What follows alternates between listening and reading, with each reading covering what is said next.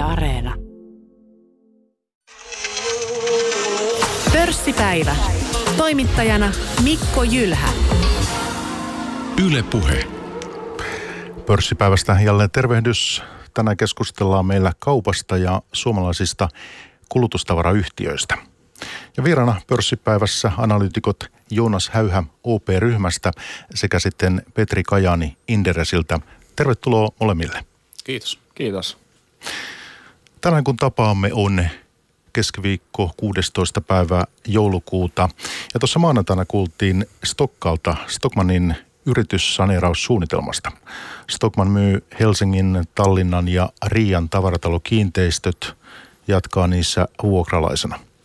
Velkoja muunnetaan osin myös yhtiöosakkeiksi. Vanhoille omistajille on jäämässä hieman alle puolet yhtiöomistuksesta.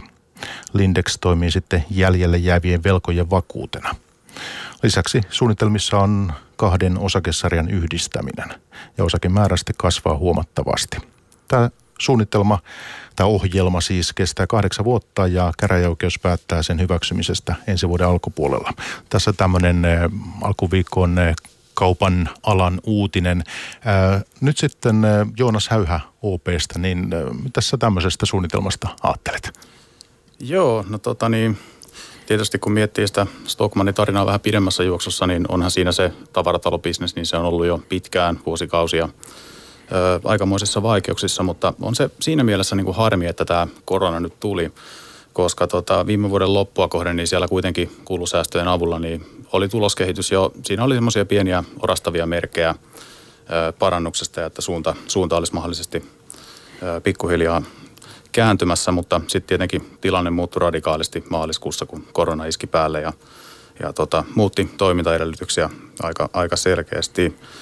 Öö, ei ole varmaan ollut hirveän helppo öö, tämä, tämä ohjelman niin rakentaminen ja muodostaminen, että siinä on kuitenkin aika monia näitä eri osapuolia, kenen tota, intressejä – ja intressien niin kuin yhteensovittaminen pitää yhtä, yhtäaikaisesti onnistua, että siellä on vakuudettomia velkoja ja on vakuudellisia velkoja ja on hybridivelkoja ja sitten on vielä osakkeenomistajiakin kaupan päälle. Eli tota, monia, monia tota, eri, eri tahoja ja tietysti nyt on ratkaisu saatu ja siitä on maanantaina kerrottu ää, päätiedot. Ää, aika näyttää sitten vielä, miten, miten tämä tarina tarkemmin ottaa etenee, mutta kyllähän tietysti toi saneerausohjelma ja, ja tota se ne, niiden to, sen ohjelman toimenpiteet, niin velkahan siellä ö, laskee jonkin verran. Toki sitten toisaalta ö, osakkeiden määräkin toki kasvaa tässä, tässä samassa yhteydessä. Pitkässä juoksussa sitten edelleen ö, kulusäästöt tavaratalobisneksessä niin on totta kai hyvä juttu ja ne auttaa tuloskehitystä, mutta pitkässä juoksussa niin ne ei voi olla se ainoa ö, asia – mistä se hyvä tuloskehitys tulee, vaan kyllähän se myynnin pitää, myynti pitää saada myös stabiloitua ja mieluummin vaikka käännettyä kasvuunkin pitkässä juoksussa. Se, että minkälainen, tota, miten suhtaudut tänne suunnitelman nyt läpimenoon? Kuinka varmaa tai epävarmaa se on tässä vaiheessa? No kyllä mä pitäisin sitä suhteellisen varmana, että, että se suunnilleen tässä muodossa menee läpi. Et tietysti se on niin kuin etukäteen hyväksytetty näillä, näillä tota osapuolilla, joita se koskettaa. Et siinä, siinä mielessä kyllä tota, pitäisin sitä ihan todennäköisenä, että se suunnilleen tällaisena menee, meneekin läpi. No kuinka kilpailukykyinen tästä jäljelle jäävä tavarataloyhtiö sitten mielestäsi voisi olla? Joo, no siis jos miettii tavallaan koko tuota tavaratalouskeneä, vaikkapa Euroopan tai koko maailmankin mittakaavassa, niin se on ollut ehkä tällä menneellä vuosikymmenellä semmoinen segmentti, joka on yleisesti ottaen ollut aika isoissa vaikeuksissa – mutta käsittääkseni sieltä maailmalta kuitenkin löytyy sitten joitakin esimerkkejä myös semmoisia tavarataloja, jotka on pärjännyt ihan hyvin tässä, tässä tota nykyisessä verkkokaupan yleistyvässä maailmassa myöskin. Et siinä mielessä niin kuin mahdollisuus on olemassa, mutta toki toistaiseksi niin kuin näytöt vielä, vielä tästä niin kuin hyvästä kehityksestä niin on vähän niin kuin antamatta ja, ja siinä mielessä tekemistä kyllä riittää. No sitten joudutaan toimimaan vuokratiloissa jatkossa toisen omistajan tarjoamissa vuokratiloissa. Joo, kyllä, kyllä tosiaan, että nyt se kiinteistöjen myyntihän on tosiaan se seuraava askel ja aika nyt sitten näyttää, että mihin hintaan ne, ne tota, menee kaupaksi, mutta tota, tietysti siinä on nyt kun öö, tavallaan kun kiinteistöihin päävuokralaiseksi olisi sitten jäämässä yhtiö, jonka nyt yleisesti ottaen tiedetään, että jonka talous ei viime vuosina ole ollut mitenkään hirveän hyvä ja taloudellinen suoriutuminen ei myöskään hirveän hirveän hyvä, niin saa nähdä, että heijastuuko se jollain tavalla sitten siihen, siihen tota kiinteistöjen myyntihintaan vai, vai miten se tulee menemään. Ja sitten varmaan on muitakin asioita jotka siihen niin kuin kiinteistöjen ää, myyntiin liittyen, jotka voi mahdollisesti heikentää niin kuin ostajakunnan laajuutta tai ostointressejä. Ja yksi on ymmärtääkseni se, että, että tota se kiinteistön käyttötarkoitusta ää, voi olla hankala muuttaa. Että jos joku potentiaalinen ostaja haluaisi sen esimerkiksi toimistorakennuksiksi tai, tai johonkin muuhun kuin, kuin tota vähittäiskaupan tarkoitukseen ää, muuttaa, niin, niin, niin se ei välttämättä onnistu hirmu helposti. Joonas Häyhä OP-ryhmästä tänään pörssipäivässä ja sitten Petri Kajani Inderesiltä. Niin eh, mitäs Petri, nyt eh, Stokka ei ole sinulla seurannassa, mutta tietysti kaupan alaa kun muuten tunnet ja kuluttajatuoteyhtiöitä, niin varmaan sinullakin on, on näkemys ja mielipide niin tästä maanantai-uutisesta. Niin joo, tosissaan tota, itse niin Stokkaa seuraa sinänsä ja tilanne ei ole niin tuttu mulle kuin esimerkiksi Joonakselle, joka, joka sitä analysoi, mutta onhan tässä siis monta vuotta – näkynyt se laskukäyrä ja, ja ne niin kuin yhtiön vaikeudet ja se, että aikaisemmin se lokaatio on ollut se tärkein juttu, mikä sulla kaupalla on ja nykyään kun se lokaatio ei ole enää fyysinen lokaatio kaupungin keskustassa, vaan se lokaatio voi olla ihan missä tahansa verkossa. Ja mun mielestä se Stockmannin vaikeus alkoi jo silloin noin kymmenen vuotta sitten, kun yhtiö aika vahvasti niin kuin johtotasoa myöten kielsi sen verkkokaupan tulevaisuuden niin kuin mahdollisuuden. Tai siis sillä tavalla, että sille vähän suljettiin silmät ja, tota, ja äh, on oltu niin kuin auttamatta siitä myöhässä ja, ja, ja sitten on, on tukeuduttu niihin vanhoihin niin kuin valttikortteihin, millä on menestytty ja ne ei ole enää toiminut viime vuosina, niin tota, tilanne on äitynyt aika vaikeaksi. Ja kyllä se sitten, kun kerran tuommoiseen niin suohon mennään, niin se alkaa olla sen jälkeen hyvin vaikea päästä sieltä pois. Ja just näin, niin kuin nämä velkojen kanssa neuvottelut ja, ja, ja assettien myymiset ja muut, niin kyllä ihmiset huomaa, että sä oot ongelmissa ja yleensä niille sitten tulee myöskin semmoisia hintoja, että sitä käytetään vähän hyväksi sitä sun ongelmatilannetta ja, ja tota, kyllä tässä aika, aika isoja peliliikkeitä saa tehdä, että tuolta niin kuin ylös vielä kömmitään. Mikä sinun mielestä olisi semmoinen oikeanlainen peliliike? No mä en nyt lähde tässä niinku mua järkevämpiä yritysjärjestelyeksperttejä neuvomaan, niin jätetään, jätetään ehkä jollekin vähän fiksummille tyypeille tässä. Entäs Joonas? No yksi selkeä asia, mitä mun mielestä voisi kehittää, niin olisi se tuotevalikoima. Et siinä, siinä tietenkin, niin kuin Petrikin tuossa viittasi, niin kansainvälinen verkkokauppa yleistyy jatkuvasti ja jos sitten niin kuin kauppialla on tuotevalikoima sellainen, jossa tota, kilpaillaan satoja suomalaisia muita kivijalkoja, kivijalkakauppiaita vastaan ja sitten vielä verkossa tuhansia ulkomaisia kivijalkakauppiaita vastaan, niin, niin tota, se on todella vaikea yhtälö. Että se on kyllä erittäin niin kuin, kilpailu on todella kovaa ja, ja siinä mielessä niin kuin olisi toivottavaa, että tuotevalikoimaa pystyttäisiin kehittämään semmoiseen suuntaan, että, että tota, kilpailu ei, ei olisi niin, kuin, niin, niin tavallaan raadollista niissä segmenteissä, missä toimitaan. Pakko vielä kysyä lyhyesti, että mikä se suunta olisi siis? No kyllä se varmaan vielä, vielä voimakkaammin voisi olla sinne premium, premium tuote, tuotteisiin ennen kaikkea mielestäni. Hyvä on tämä Stokkasta tältä erää.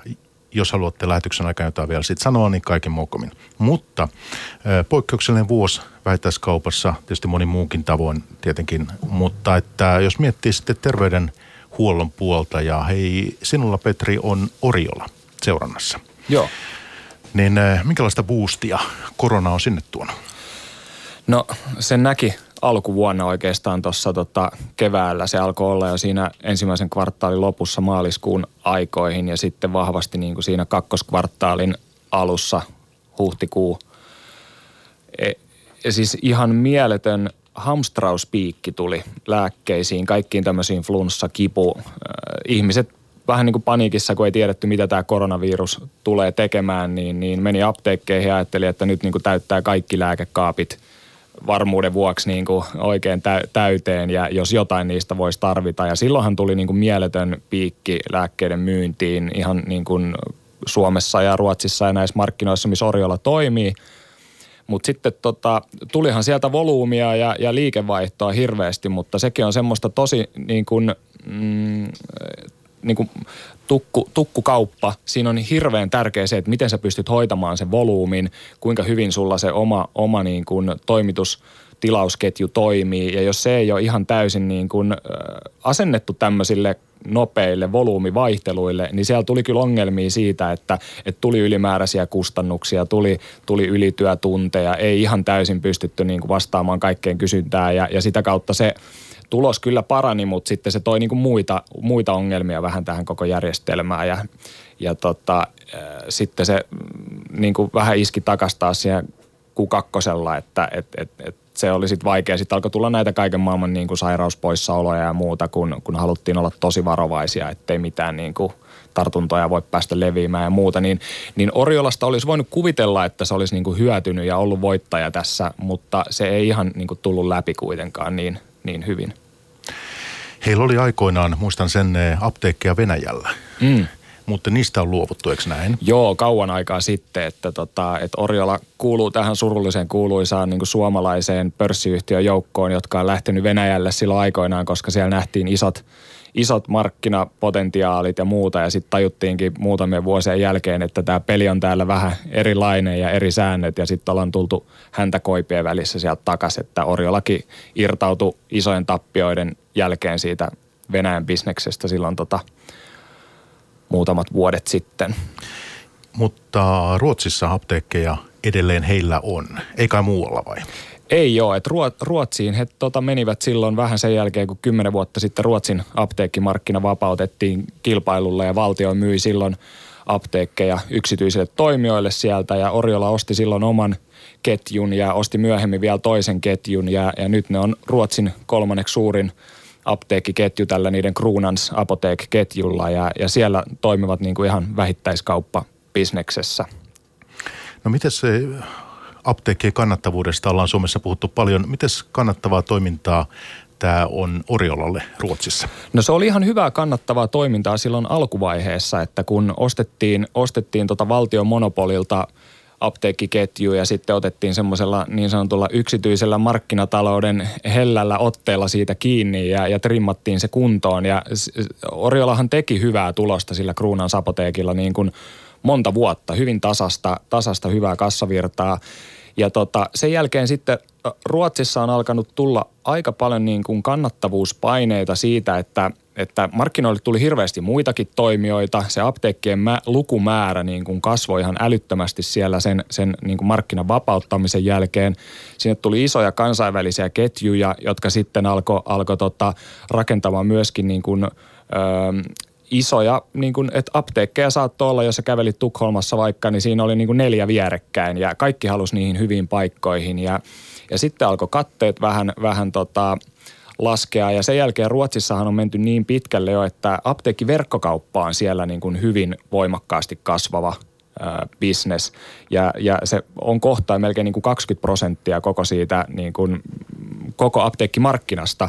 Eli, tota, eli niin kuin sinne on tullut semmoisia häirikkötoimijoita. Esimerkiksi tämän niin kuin vanhan Adlibris-kirjakaupan perustaja on perustanut oman tämmöisen niin kuin täysin verkossa toimivan apteekkiketjun Apotean, joka omistaa nyt melkein puolet siitä, tai se on melkein 50 prosenttia markkinaosuus siitä Ruotsin verkkoapteekkimarkkinasta.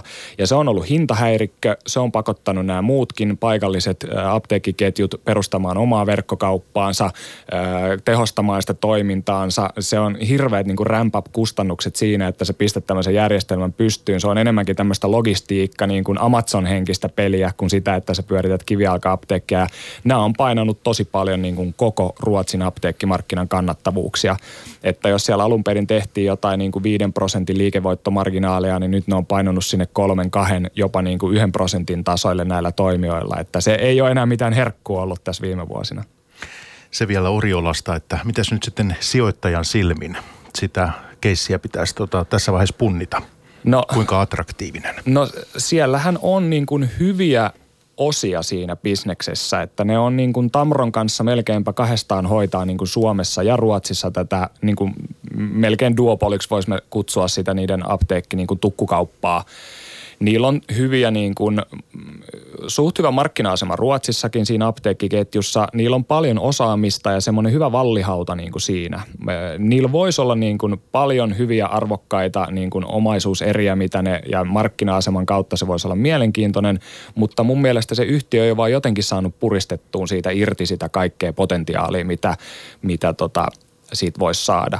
Että siellä on Ruotsin apteekkimarkkina on ollut vähän sellaisessa tarpeessa, että siellä alettaisiin niin konsolidoimaan, sitä voisi käydä paljon yritysjärjestelyjä, ketjut voisi lyöttäytyä yhteen ja sitä kautta sen voisi saada niin kuin kannattavammaksi. Oriolla voisi olla hyvinkin mukana jossain näissä yritysjärjestelyissä, mutta se on hyvin vaikea tietää, että mitä siinä tapahtuu. Tämmöisiä niin kuin autteja siinä on, että siitä voisi tulla niin kuin houkutteleva sijoituskohde, mutta hyvin säännelty markkina, hyvin tiukat marginaalit – vaikka on vahva markkina-asema ja muuta, niin ei siitä mitään ihan megatuloskonetta niin kuin missään vaiheessa sinänsä mun niin kuin käsityksen mukaan voi tulla. Että, että, tota, että heikosti on mennyt viime vuodet. Suunta saattaa olla nyt niin kuin tehostamisohjelmien ja tämän, näiden niin kuin vaikeuksien jälkeen ylöspäin, mutta tota, joitain, joitain niin pieniä nousuja siitä voisi saada siihen tulokseen ja sitä kautta osakkeeseen, mutta ei, ei tämmöisiä niin mega, megaluokan nousuja kannata kyllä täältä yhtiöltä odottaa.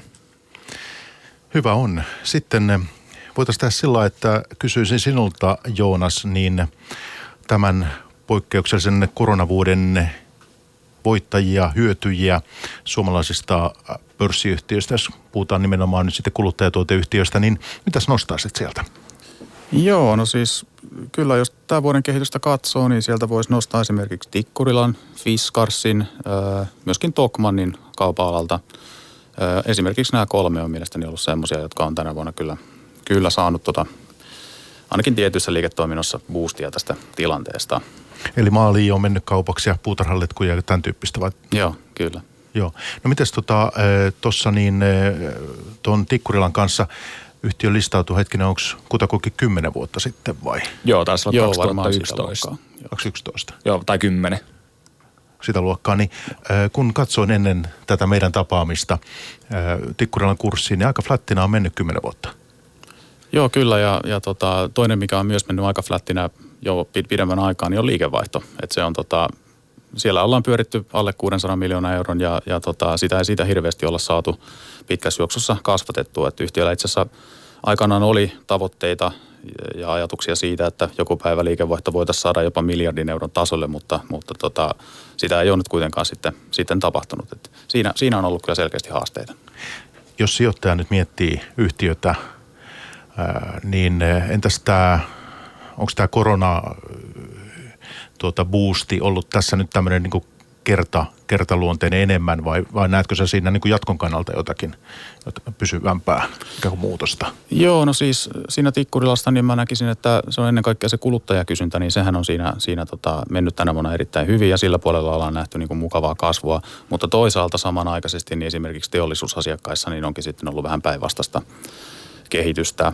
Ja sitten tavallaan kun mietitään sitä, että miltä ensi vuosi voisi voisi tota niin, niin, näyttää, niin ainakin itse ajattelisin niin, että ei matkustaminen vielä ensi vuonnakaan palaudu ihan sille tasolle kuin missä oltiin vuonna 2019, että rokoteuutiset totta kai nostaa niin kuin toiveikkuutta siitä, että elpyminen lähtee tästä etenemään ja, ja tota, näin, näin varmasti käykin, mutta kyllähän se tulee viemään niin kuin aikaa, että se rokote saadaan laajaa jakeluun. Ja itse näkisin, että kyllä ensi kesänäkin vielä kesälomia vietetään normaalia enemmän kotimaassa, jos verrataan niin kuin vuoteen 2019 esimerkiksi.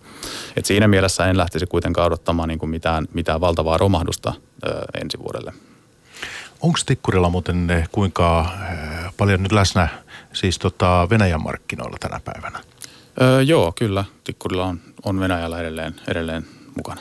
Että tota, he ei ole kun Petri viittasi tuossa, että monet on tullut sieltä, sieltä pois, niin Tikkurilla on pysynyt.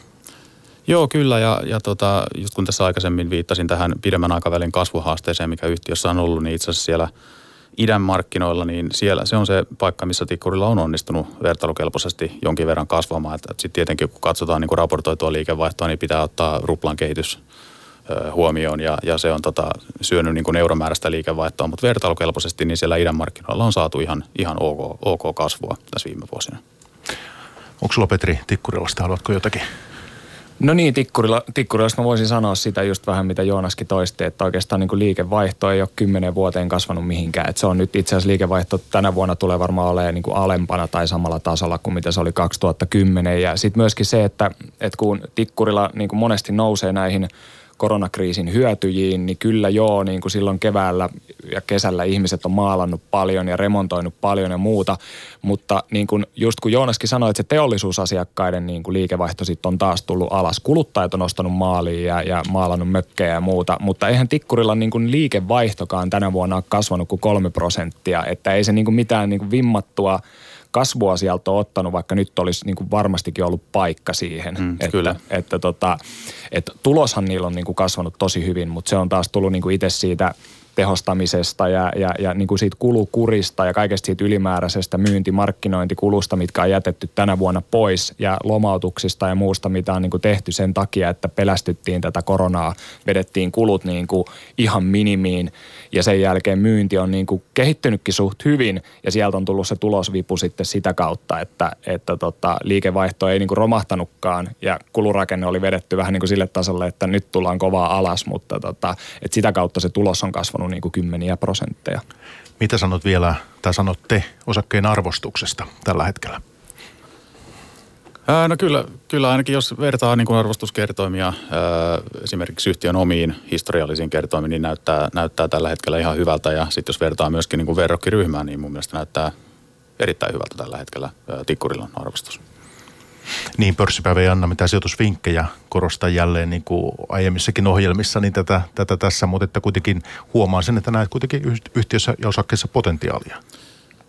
Joo, kyllä, kyllä juuri kun arvostusta esimerkiksi katsoo, niin on, on tota, niin, niin selkeästi jäänyt esimerkiksi verrokeista tänä vuonna jälkeen. Mm.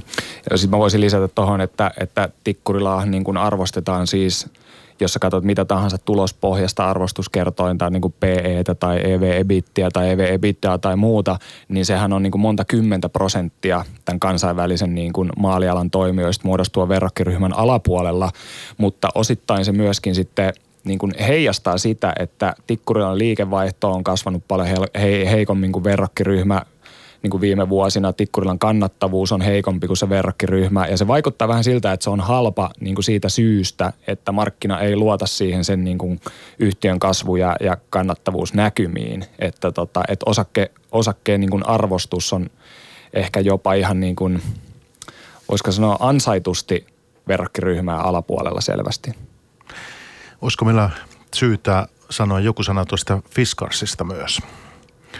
niin kumpi haluaa siitä? No, mä, mä voin vaikka Joo, puhua Petri. Fiskarsista. Tota, Fiskarsissahan on niin pikkasen samanlainen story kuin Tikkurilassa. Eli sehän myös niin kuin kuuluu näihin, näihin koronan hyötyjiin ja, ja just se, että jos ei ole ihmiset lähtenyt reissuun ja käyttänyt rahoja siihen Las Palmas tota, matkaan, niin, niin sitten on pistetty kotona, kotona jotain kuntoon ja askarreltu vähän tai, tai niin kuin siivottu puutarhaa ja, ja muuta, että ha, hakattu halkoja mökillä ja sinne on mennyt kirveitä ja, ja haravia ja saksia ja muuta. Et sehän on myöskin niin kuin ottanut tästä pikkasen boostin itsellensä ja kodin niin kuin sisu sisustaminen ja kaikki muut on noussut ihan uuteen arvoon tässä koronan aikana. Ja Fiskarsillahan on aika laaja tuoteportfolio just niin kuin tätä, tätä niin kuin Iittalaa ja Arabiaa ja muuta sitten semmoista Hakmannia ja näitä, mitä Fiskarsi pannuja ja muuta käytetään kotona, niin, niin se on ollut hyvä. Mutta siis myöskin se, että vaikka Fiskarsikin sanotaan usein koronan hyötyjiksi, niin eihän niidenkään liikevaihto ole tänä vuonna kasvanut vaan kuin jotain muutamia prosentteja että niilläkin se niin kuin iso tuloskasvu, mikä tänä vuonna on tullut, niin on tullut myös pitkälti niin kuin kulusäästöjen ja lomautusten ja tehostusohjelmien kautta. Että tota, tämä on hyvinkin niin kuin verrannollinen tuohon Tikkurilan keissiin. Entäs sitten Harvia? Onko tämä myös niin eh, tämmöinen koronahyötyjä vai onko yhtiö muuten vaan sitten erittäin vahvaa tekemistä hänellä. No siis tuossa tota, kun Joonas luetteli noita koronahyötyjä, niin siitä jäi niin kuin mun mielestä harvia sanomatta, joka on siis niin kuin ihan ehdoton mun mielestä ykkönen tässä koko korona niin kuin hyötyjen joukossa. Ja tota, sehän juontaa juurensa just nimenomaan myös taas näihin niin kuin mökki, mökkiremonttiprojektien niin kuin kasvuun. Ja tänä vuonnahan on niin kuin mökkikauppa käynyt ihan ennätystasolla ja, ja harvian kiukaita on mennyt sinne ja saunoja on rakennettu ja parannettu ja, ja yhtiö on myöskin niin kuin saanut hyvin, hyvin niin kuin makeasti vietyyn sitä suomalaista saunomiskulttuuria maailmalle. Ja, ja Harviahan kasvanut todella vahvasti tänä vuonna niin kuin Keski-Euroopassa ja Pohjois-Amerikassa ja, ja ne rummuttaa koko ajan niitä saunan terveyshyötyjä ja, ja niillä on isoja tämmöisiä niin kuin lääkäreitä ja hyvinvointi-ihmisiä siellä niin kuin rummuttamassa saunan, saunan niin kuin parantavaa niin kuin voimaa sun mieleen ja kehoon ja muuta. Ja sitä myydään tuommoisella vähän niin kuin health kulmalla tuolla ulkomailla. Ja, ja nyt tässä sitten kun on vetäydytty vähän koronan takia taas parantamaan koteja ja mökkejä ja keskitytty siihen omaan terveyteen ja muuta, niin saunoja on mennyt ihan pirusti tänä vuonna. Ja tota, Harvi on ottanut siitä markkinajohtajana itselleen niin kuin Aimo Siivun ja ne on kasvanut organisesti niin kuin monta kymmentä prosenttia. Ja ne on tehnyt myös hyvän yrityskaupan tuossa keväällä ihan koronakriisin keskellä, joka tota, osti tämmöisen saksalaisen niin kuin premium-toimijan. Ja sieltä on tullut lisää vielä boostia, että, että Harvian osakekki on näkynyt siitä, että se on tullut reippaasti yli 100 prosenttia niin kuin ylös tässä viimeisen vuoden aikana ja, ja se on kyllä ollut niin kuin sen hyvän tekemisen ja sen koronakriisin niin kuin osittain tuon boostin ansiota kanssa. Yhtiö listautui tuossa hetkinen pari vuotta sitten ja silloin kurssi liikkui jossakin alta kympissä, oli oliko jotain viiden Vi- euron ja kymmenen joo, välillä. Viisi euroa oli listautumishinta silloin keväällä 2018. Niin tässä jälkeenpäin, eh, kun kurssi huitelee jossakin reilussa kahdessa niin eh, sitä saattaa miettiä, että sehän tuli sitten Capmanin rahastoilta. He tota, toisen pörssiin, niin eh, lähtikö se vähän halvalla silloin vai? No ei voi niin sanoa, että se lähti halvalla, mutta se tuotiin niin kuin aika erilaisella storilla mun mielestä pörssiin kuin mitä se yhtiö on tällä hetkellä. Eli, tota, eli se on ollut aina semmoinen niin kuin perheomisteinen, vakaa, hyvällä markkinaosuudella varustettu, hyvin tasaisesti kehittyvä, niin kuin, vähän semmoista matalaa niin kuin yksinumeroista liikevaihtoa kasvua vuodesta toiseen tekevä, 20 prosentin liikevoittomarginaali jauhava, semmoinen osinkokone – ja silloin ei maalattu mitään semmoista isoa niin kuin kasvunäkymää Harvialle ja siitä, se vähän myytiin jopa niin kuin pörssin semmoisena niin osinkokeissinä, tasaisen varmana osinkokeissinä. Ja nyt sitten niin kuin Harvia on selkeästikin lähtenyt enemmän siihen, että ne on huomannut, että tämä saunamarkkina on hyvin pirstaleinen. Maailmassa on noin 17 miljoonaa saunaa, Suomessa niistä on semmoinen reilu 2 miljoonaa – Harvian markkinajohtaja täällä niin kuin omilla, omilla alueillaan täällä tota Suomessa ja ihan, ihan niin kuin kiuas markkinan ykkönen. Ja ne on sitten lähtenyt vahvalla kassavirralla ostamaan tämmöisiä pienempiä paikallisia erikoistuneita johonkin tiettyihin tuoteryhmiin tai maantieteellisiin alueisiin olevia muita sauna-alan toimijoita. Ja siitä on tullut vähän niin kuin tämmöinen konsolidaatiojuna, joka ajaa sillä omalla vahvalla kassavirrallaan itseään niin kuin eteenpäin uusille maantieteellisille alueille, napsii ne pienet hyvät niin kuin kilpailijat pois siitä alta, integroi ne itteensä, parantaa niiden kannattavuuksia ja toimitusketjuja ja, ja saa itselleen isompaa portfoliota. Ja siitä on tullut semmoinen niin kuin kasvutiikeri, joka konsolidoi maailman niin kuin globaalia saunamarkkinaa ja se juna on niin kuin lähtenyt todella kovaa vauhtia käyntiin ja siitä on tullut ihan erilainen tämmöinen kannattava niin kuin hyper, ei nyt voi sanoa hyperkasvaja-yhtiö, mutta niin kuin hyvin voimakkaasti kasvava yhtiö. Ja jos miettii sitä viiden euron listautumishintaa, niin kun se kurssi on nyt noin nelinkertaistunut, niin siitä melkeinpä puolet on tullut siitä, että yhtiön niin kuin tuloskasvu on, on ollut hyvin voimakasta ja siitä melkein puolet on sitten taas se toinen puolisko siitä osakkeen noususta on tullut siitä, että sijoittajat on nostanut niin kuin harvian arvostuskertoimia. Ne suostuu maksamaan siitä paljon enemmän kuin listautuessa, koska tämä tarina on muuttunut niin vahvasti sellaiseen niin kuin kasvukeissiin, voimakkaaseen kasvukeissiin. Ja ihan lyhyesti se, että miten osakkeen hinnoittelu tällä hetkellä? No Harvian niin kuin PE-luvut, EV-EBITDA-luvut, kaikki tulospohjaiset kertomukset, kertoimet alkaa olla niin kuin melko korkeat, voisiko näin sanoa. Selkeästikin niin kuin Helsingin pörssin keskimääräisen yhtiön yläpuolella. Et P-luvut on siellä yli 20 hujakoilla, mutta kun tämä yhtiön niin kuin sijoitusprofiili on muuttunut niin paljon parempaa suuntaan, sillä on niin voimakas markkina-asema, hyvät kilpailuedut, se on markkina ykkönen, pystyy tekemään tämmöisiä täydentäviä yritysostoja erittäin hyvin ja ne on todistettu niin kuin vahvaksi omistaja-arvoa luovaksi keinoksi harvialle kasvaa, niin siitä mun mielestä ihan aiheellisestikin pystyy maksaa tällä hetkellä niin kuin korkeita arvostuskertoimia. Eli kyllä meillä niin kuin ihan selkeästi on semmoinen näkemys, että, että Harvia on yksi niin kuin ihan vahvimpia Helsingin pörssin niin kuin ostokeissejä tällä hetkellä. Kin. Mennään sitten, eh, tai jos haluat tuohon Joonas jotakin lisätä, lisätä harvien kohdalla, mutta se ei ole sulla seurannassa. Ja joo, ei ole mulla seurannassa. Niin eh, mennään nyt kaupan puolelle, jos ei Marimekosta. Haluatko siitä? Siis mä voisin sanoa Marimekosta vielä niin kuin, Annetaanko- tai Joonaskin. Niin, jo, Eikö se ole sullakin se? Se on sullakin Joo, seurannassa. on, on. Joonaksellekin puheenvuoro tässä, niin eh, mikäs eh, ainakin kurssikehitys on ollut huimaa heillä? On ollut jo, että tietysti jos miettii niin kuin Marimekkoa vähän pidemmällä tähtäimellä, niin siellähän oli vähän tämmöinen niin kuin Tikkurilan kaltainen tilanne esimerkiksi sen liikevaihdon suhteen, että liikevaihto oli sen 100 miljoonaa euroa plus miinus ehkä 10 miljoonaa euroa vähän vuodesta riippuen, mutta aika semmoista niin kuin tasaata, tasaista vakaata menoa, mutta nythän se on lähtenyt sitten viimeisen parin vuoden aikana selkeästi niin kuin aikaisempaa paremmalle kasvuuralle ja, ja tota niin, niin siellä on johto vaihtunut joitain vuosia sitten ja uuden johdon alaisuudessa on selkeästi saatu niin kuin hyviä asioita ö, tapahtumaan. Ja tota, kyllä Marimekko on onnistunut selkeästi tota brändi-imakoaan ö, uudistamaan, myöskin tuotevalikoimaa, mallistoja uudistamaan. Ja kaikki tämä selkeästi nyt kantaa tällä hetkellä hedelmää ja, ja tota, se näkyy myös luvuissa. Tuossa muutama vuosi takaperin he avasivat maailmalle ihan tuollaisia perinteisiä kivijalkakauppoja, mutta siinähän oli haasteita silloin, eikö ollut? Muistan Yhdysvalloissa ainakin oli. Joo, kyllä varmaan juuri Yhdysvalloissa. Mäkin, mäkin muistan joitain vuosia sitten, niin oli, oli jotain tiettyjä haasteita. Onko Petrillä jotain? Joo, siis tota, nehän meni aika voimakkaasti sinne niin sanotusti vallottamaan jenkkimarkkinaa ja siellä oli New Yorkissa oli tota paraati paikalla flagship storea ja, ja taisi olla joku Beverly Hillsinkin myymälä, missä ajateltiin, että, että tota sieltä rikkaat Beverly Hillsiläiset niin kuin melkein Ro- Rodeo Drive malliin tota sieltä ostaa Marimekon kuosia, mutta ilmeisesti nämä ei ihan niin hyvin myynyt kuin mitä yhtiö sitten kuvitteli ja, ja tota, ne teki sen verran pahasti tappioita, että sieltä piti sulkea, sulkea tämä niinku Amerikan vallotus ja nämä Beverly Hillsin myymälät ja muut. Ja tota, se ei ollut semmoista, voisiko sanoa Ma- Marimekon niinku kulta-aikaa ainakaan siinä, siinä vaiheessa, kun siellä tultiin niinku vähän, vähän ehkä voisi sanoa, että häntä koipien välissä kotiin, ainakin sieltä Beverly Hillsistä. Entäs tämä verkkokaupan osuus yhtiössä tänä päivänä? No siis nyt tähän niin kuin Marimeko, Marimekon tilanne oli keväällä tässä koronakriisin yhteydessä se, että, että nehän joutu sulkemaan niin kuin tämän koronakriisin leviämisen estämiseksi niin kuin niiden omat vähittäismyymälät. Elikkä tota, eli Suomessa laitettiin kiinni ja, ja E- Euroopassa ja muuallakin niin kuin Mar- Marimekon markkinoilla, niin vähän aikaa keväällä se koko Marimekon myynti nojas, niin kuin se oma vähittäismyynti nojas niiden omaan verkkokauppaan.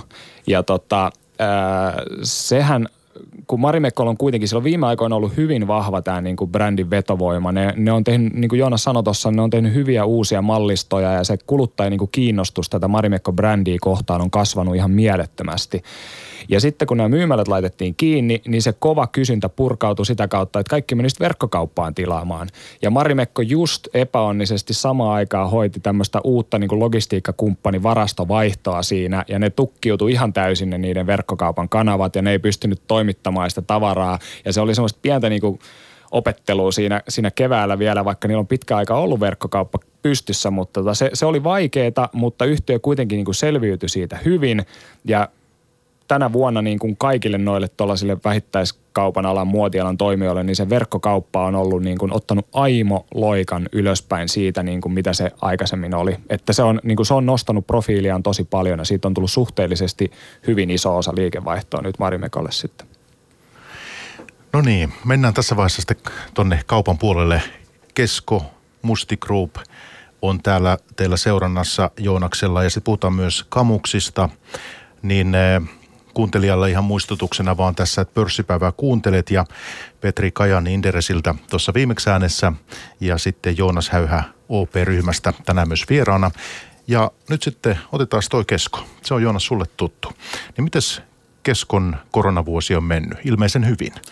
Joo, kyllä, kyllä on mennyt hyvin, että keskossa on ehkä tätä vuotta kun katsoo, niin, niin tota, tarina toistaa sitä, mitä moni, monissa muissakin on nähty. Että silloin keväällä tietysti, kun lähdettiin tota, tähän uuteen tilanteeseen, niin oli vähän semmoinen panikinomainen tunnelma ja yhtiöthän silloin suorastaan kilpaa veti omia aiemmin annettuja ohjeistuksiaan ö, pois ja, ja tota, kaupalallahan se tietysti näkyi niin kuin se, se tota koronan vaikutus ensiksi siinä, että asiakasmäärät kaupoissa ö.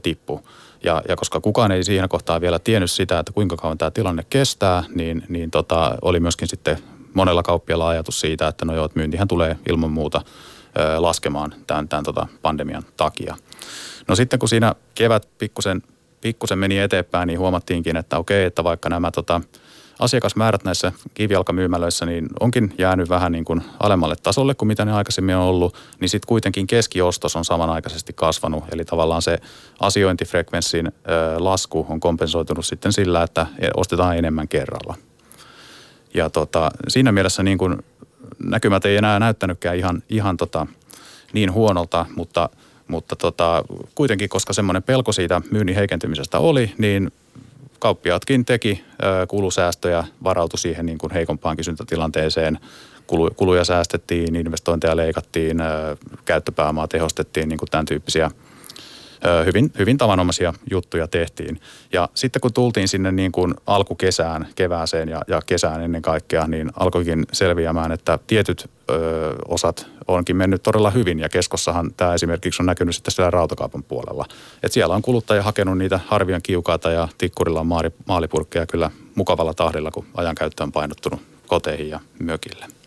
Tämä aina kiinnostaa ihmisiä tämä päivittäistavarakaupan markkinaosuudet.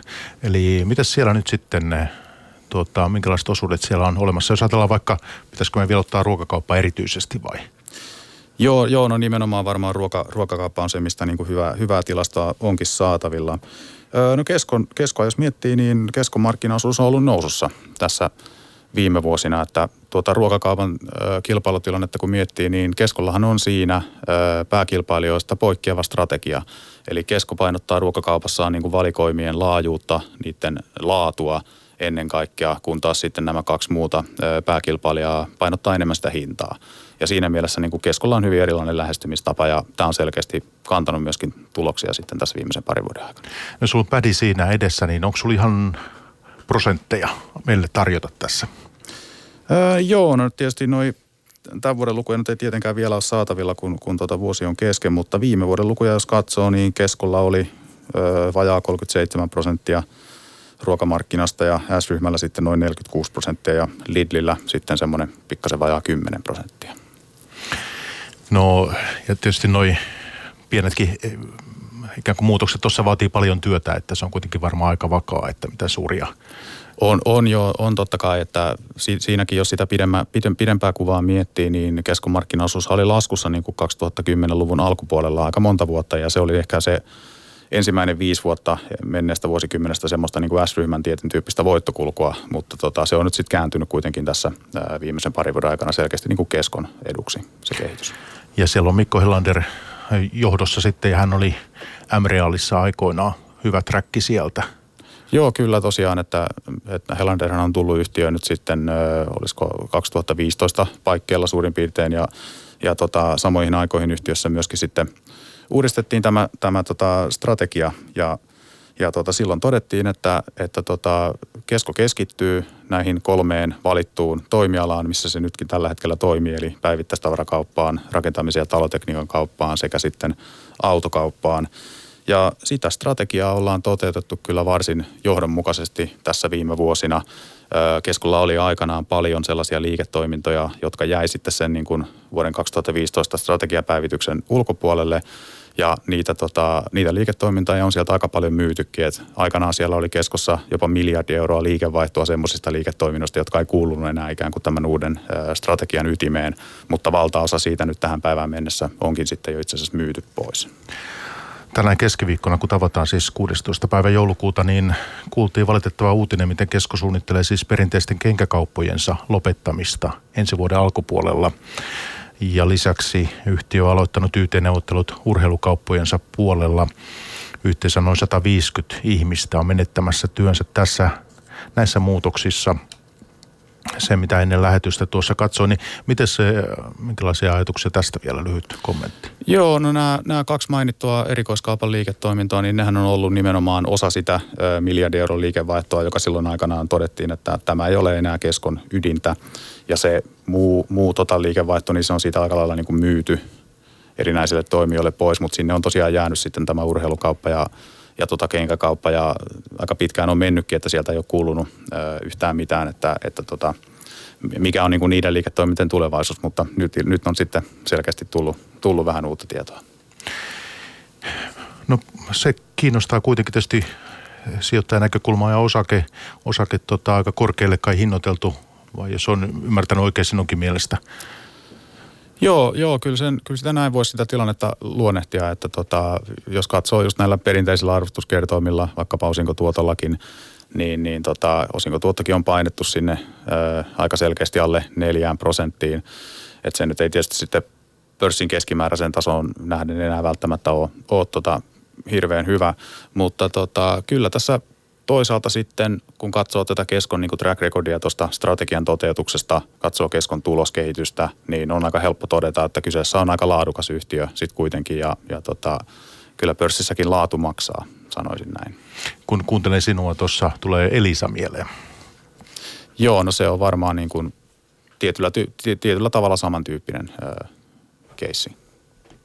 Niin, siis joo, mä itse ehkä nostaisin esille tässä niin kuin markkinatilanteessa myöskin siis tuommoisen tietyn yhtiöryppään, jotka on niin vakaalla markkinalla, tekee niin tasaisesti hyvää tulosta, maksaa hyvää osinkoa, jotenka niin kuin sijoittajat on oikeastaan semmoisissa laumoissa niin kuin mennyt niihin nyt tämmöisillä niin kuin matalalla nollakorkoaikoina mukaan ihan siitä, että ne näkee ne niin kuin vaihtoehdoiksi niin kuin jollekin tämmöisille tasaisille valtion velkakirjoille tai niin kuin bondituottoa hakee sieltä.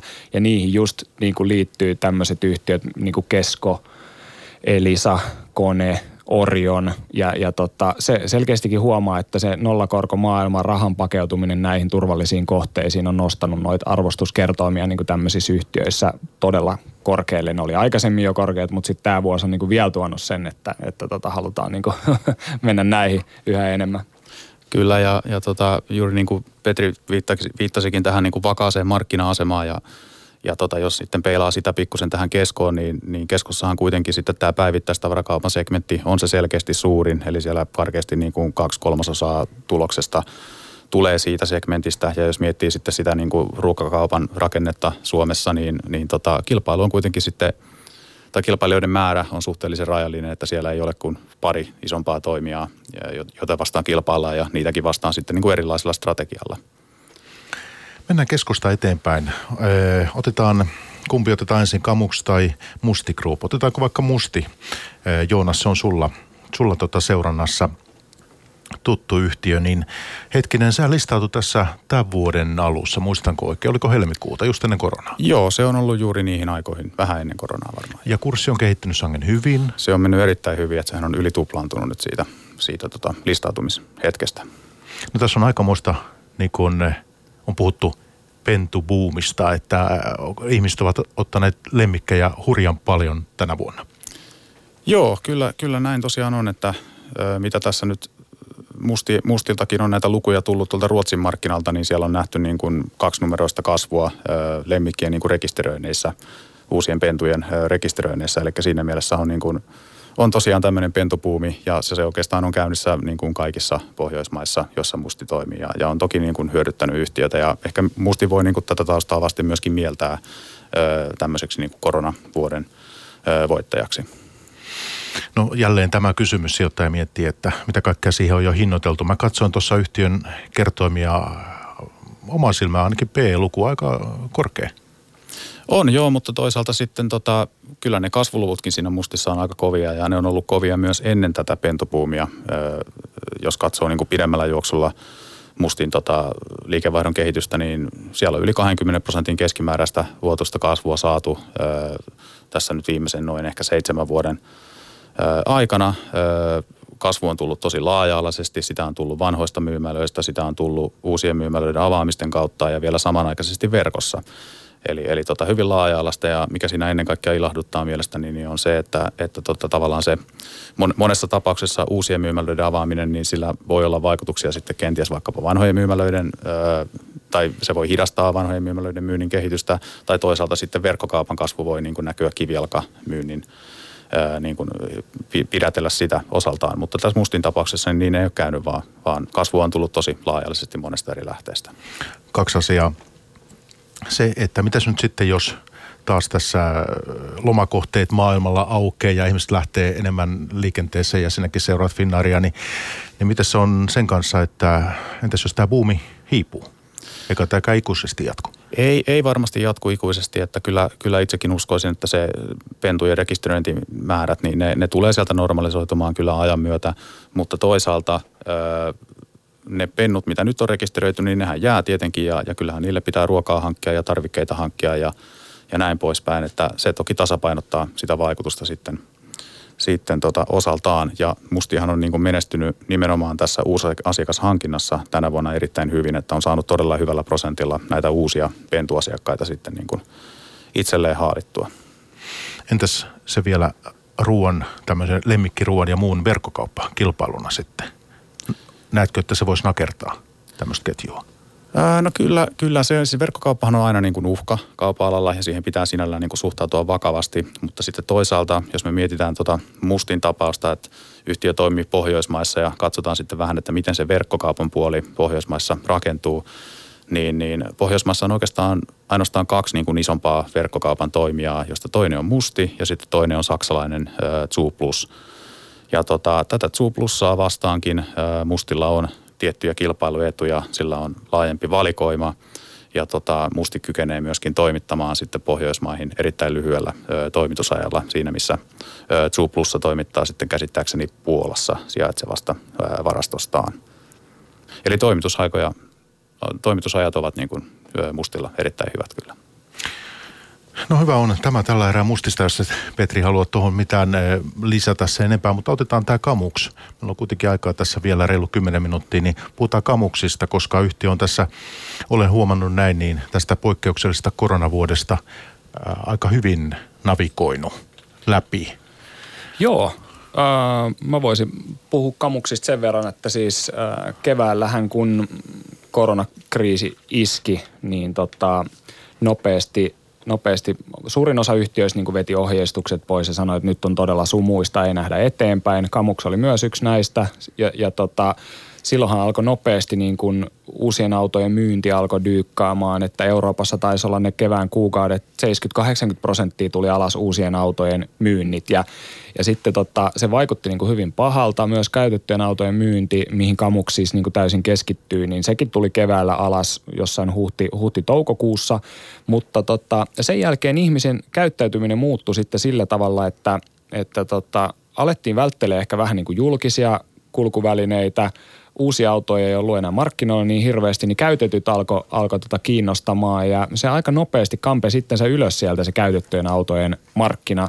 Ja Kamuks on siinä tota, käytettyjen autojen markkinalla niin kuin markkinajohtaja Suomessa. Niillä on hyvin laaja valikoima, hyvät digitaaliset kanavat. Ne alkoi niin kuin ottaa vauhdilla itse sitä markkinaosuutta taas, samaa mitä ne on jatkanut viimeiset 15 vuotta ja ja tota, omalla niin kuin tehokkaalla toiminnalla, niin ne on selvinnyt hyvin niin kuin paljon paremmin tästä koko vuodesta, mitä, mitä tota, niin kuin kuviteltiin silloin alkuvuonna. Ja nehän on niin kuin saanut kasvatettuunkin liikevaihtoa ja tulosta ja, ja tota, nyt todennäköisesti niin kuin odotetaan vielä tässä, että josko ne vetäisi sen alkuvuonna annetun negatiivisen tulosvaroituksen takaisin. Että tämä on niin kuin näistä loppuviikoista kiinni, että miten hyvin siellä myymälöissä saadaan vielä autoja myytyyn tästä loppuvuodesta, niin tota voi olla, että tästäkin tulee taas kamuksille niin kuin ihan, ihan ennätysvuosi kuitenkin kaikesta huolimatta olen huomannut jostakin lehtijutusta, että tämän loppuvuoden aikana siis käytettyjen autojen hinnat ovat nousseet Euroopassa.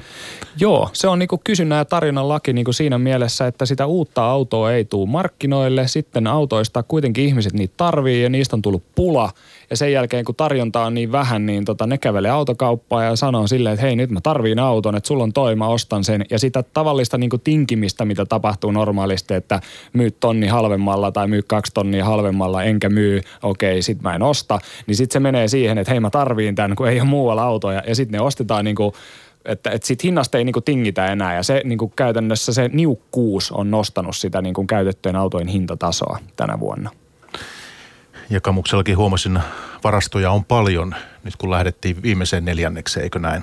Joo, keväällä ne yhtiö vähän niin kuin veti semmoisen jarrun päälle oikeastaan, että ne halusi suojella sitä omaa kannattavuutta ja sitä kassavirtaa ja ne myi varastoja tyhjäksi. Ja sitten se nopeasti, kun se palasi se automarkkina sillä tavalla, että niitä käytettyjä autoja alettiinkin kysymään, niin Kamuks lähti siihen kesä kvartaaleihin vähän niin kuin tyhjällä varastolla ja ne joutu tekemään oikein kunnon duunia, että ne saa haalittua tuolta niin kuin Euroopasta monista eri maista niitä autoja, mitä siellä oli saatavilla. Ja nyt ne on sitten lähtenyt tähän kuun eloseen taas silleen, että kesän lopussa oli varastot täynnä ja ne, ne edelleenkin olettaa, että hyvin menee tämä loppuvuosi ja, ja siellä on nyt paljon enemmän tavaraa niin kuin myytäväksi. Ja, ja sehän on ollut yksi vaikea osa tätä tämän vuoden markkinaa, että jos sulle ei ollut hyviä hankintakanavoja autoille, niin kun se on tyrehtynyt se käytettyjen autojen tarjonta, niin sä oot oikeasti joutunut lähteä vähän merta edemmäs kalaa ja Kamuksilla se on toiminut hyvin se niiden hankintaorganisaatio ja ne on saanut varastot täyteen, niin sekin on myös ollut hyvä kilpailuetu tässä markkinassa.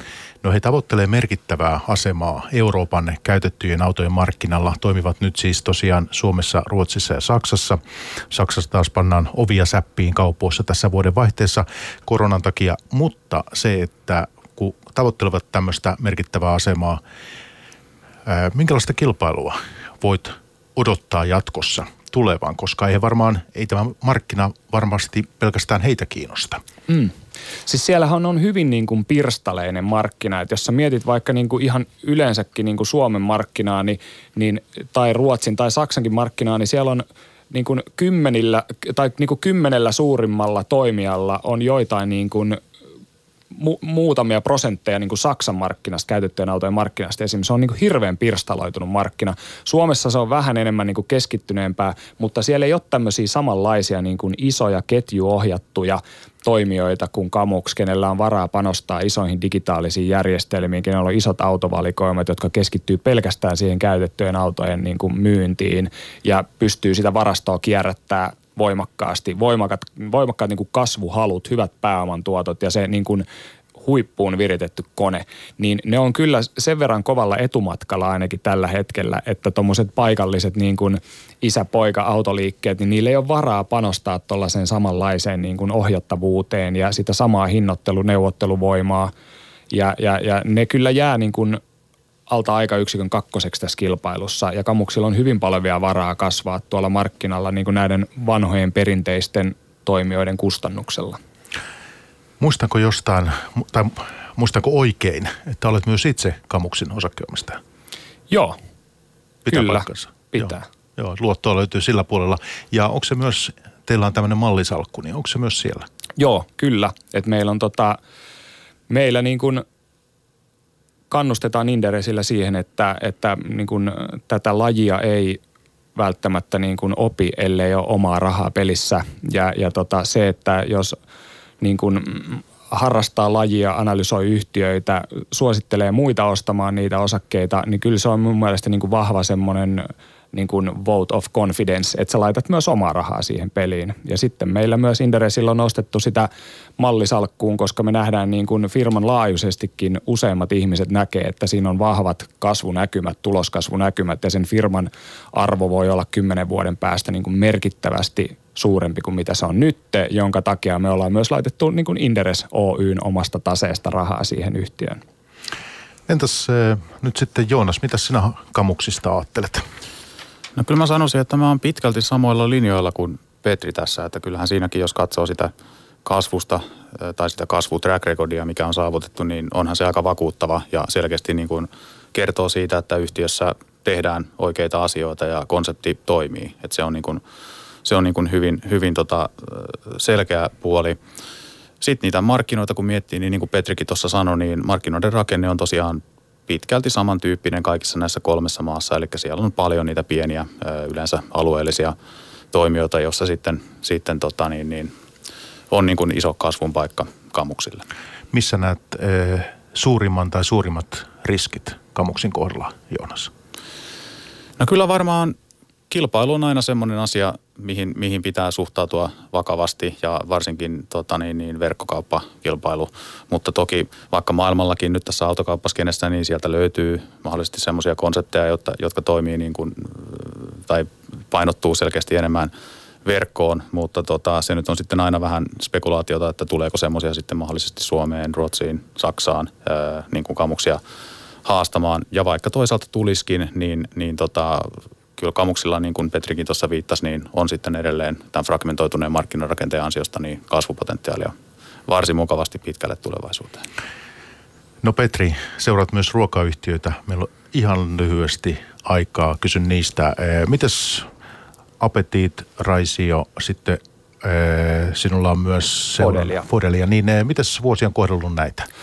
No vuosi kohteli sillä tavalla alu, alkuun ainakin kivasti, että tota monilla näillä yhtiöillä on vähittäiskaupassa, päivittäistavarakaupassa tuotteita, kesko, ryhmät muut, niin kuin ihmiset pelästy koronakriisiä ja lähti ostamaan puuroa ja, ja tota, kaiken maailman leivontatarvikkeita ja vähän kalakeittoa ja, ja muuta, niin kyllähän tuolta vähittäiskaupasta niin kuin myynti veti näillä todella hyvin. Mutta sitten niillä on myös sitä horekapuolta, food service puolta, kun ihmiset ei ole käynyt ravintoloissa, ei ollut lounasruokaloita muuta, niin tämmöisethän on niin kuin painanut sitä markkinaa tosi pahasti.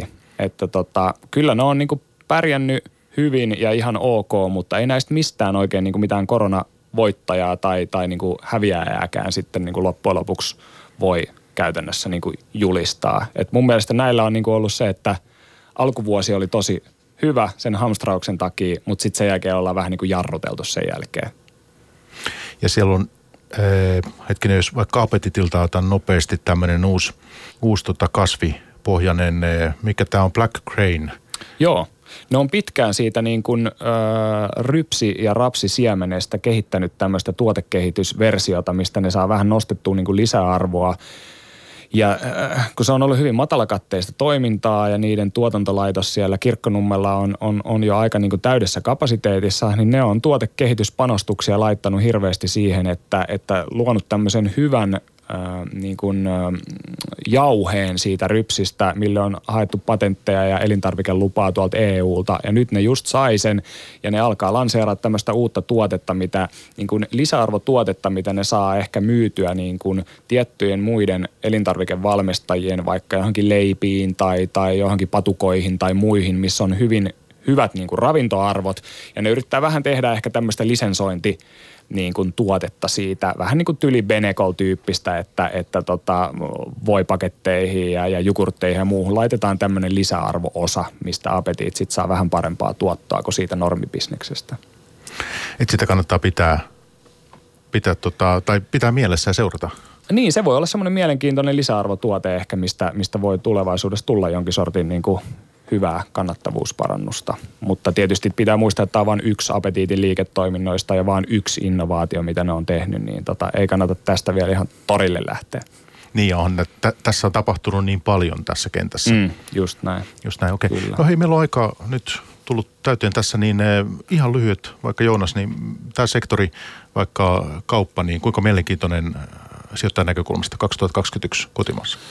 No siellä on varmaan jonkin verran vaihtelua, mutta kyllä mä yleisesti ottaen sanoisin, että sieltä kaupalalta löytyy mielenkiintoisia nimiä, esimerkiksi Tokmanni, Musti, Kamuks, pikkasen ehkä erityyppisiä keissejä, ainakin Tokmanni versus nämä kaksi muuta. Mutta tota, Kamuksen musti on aika selkeitä tämmöisiä kasvutarinoita, kasvupotentiaalia riittää pitkälle ja, ja tota, ne on niin kuin ehkä se kasvukuva niin kuin niitä kaikkein parhaiten. Tokmanissakin kasvua on, mutta siellä on myös sitten siinä kannattavuudessa selkeästi mahdollisuuksia hilata sitä ylöspäin esimerkiksi suoran tuonnin osuuden nostamisen kautta. Tässä pörssipäivä tänään. Kiitti. Pörssipäivä. Toimittajana Mikko Jylhä. Yle Puhe.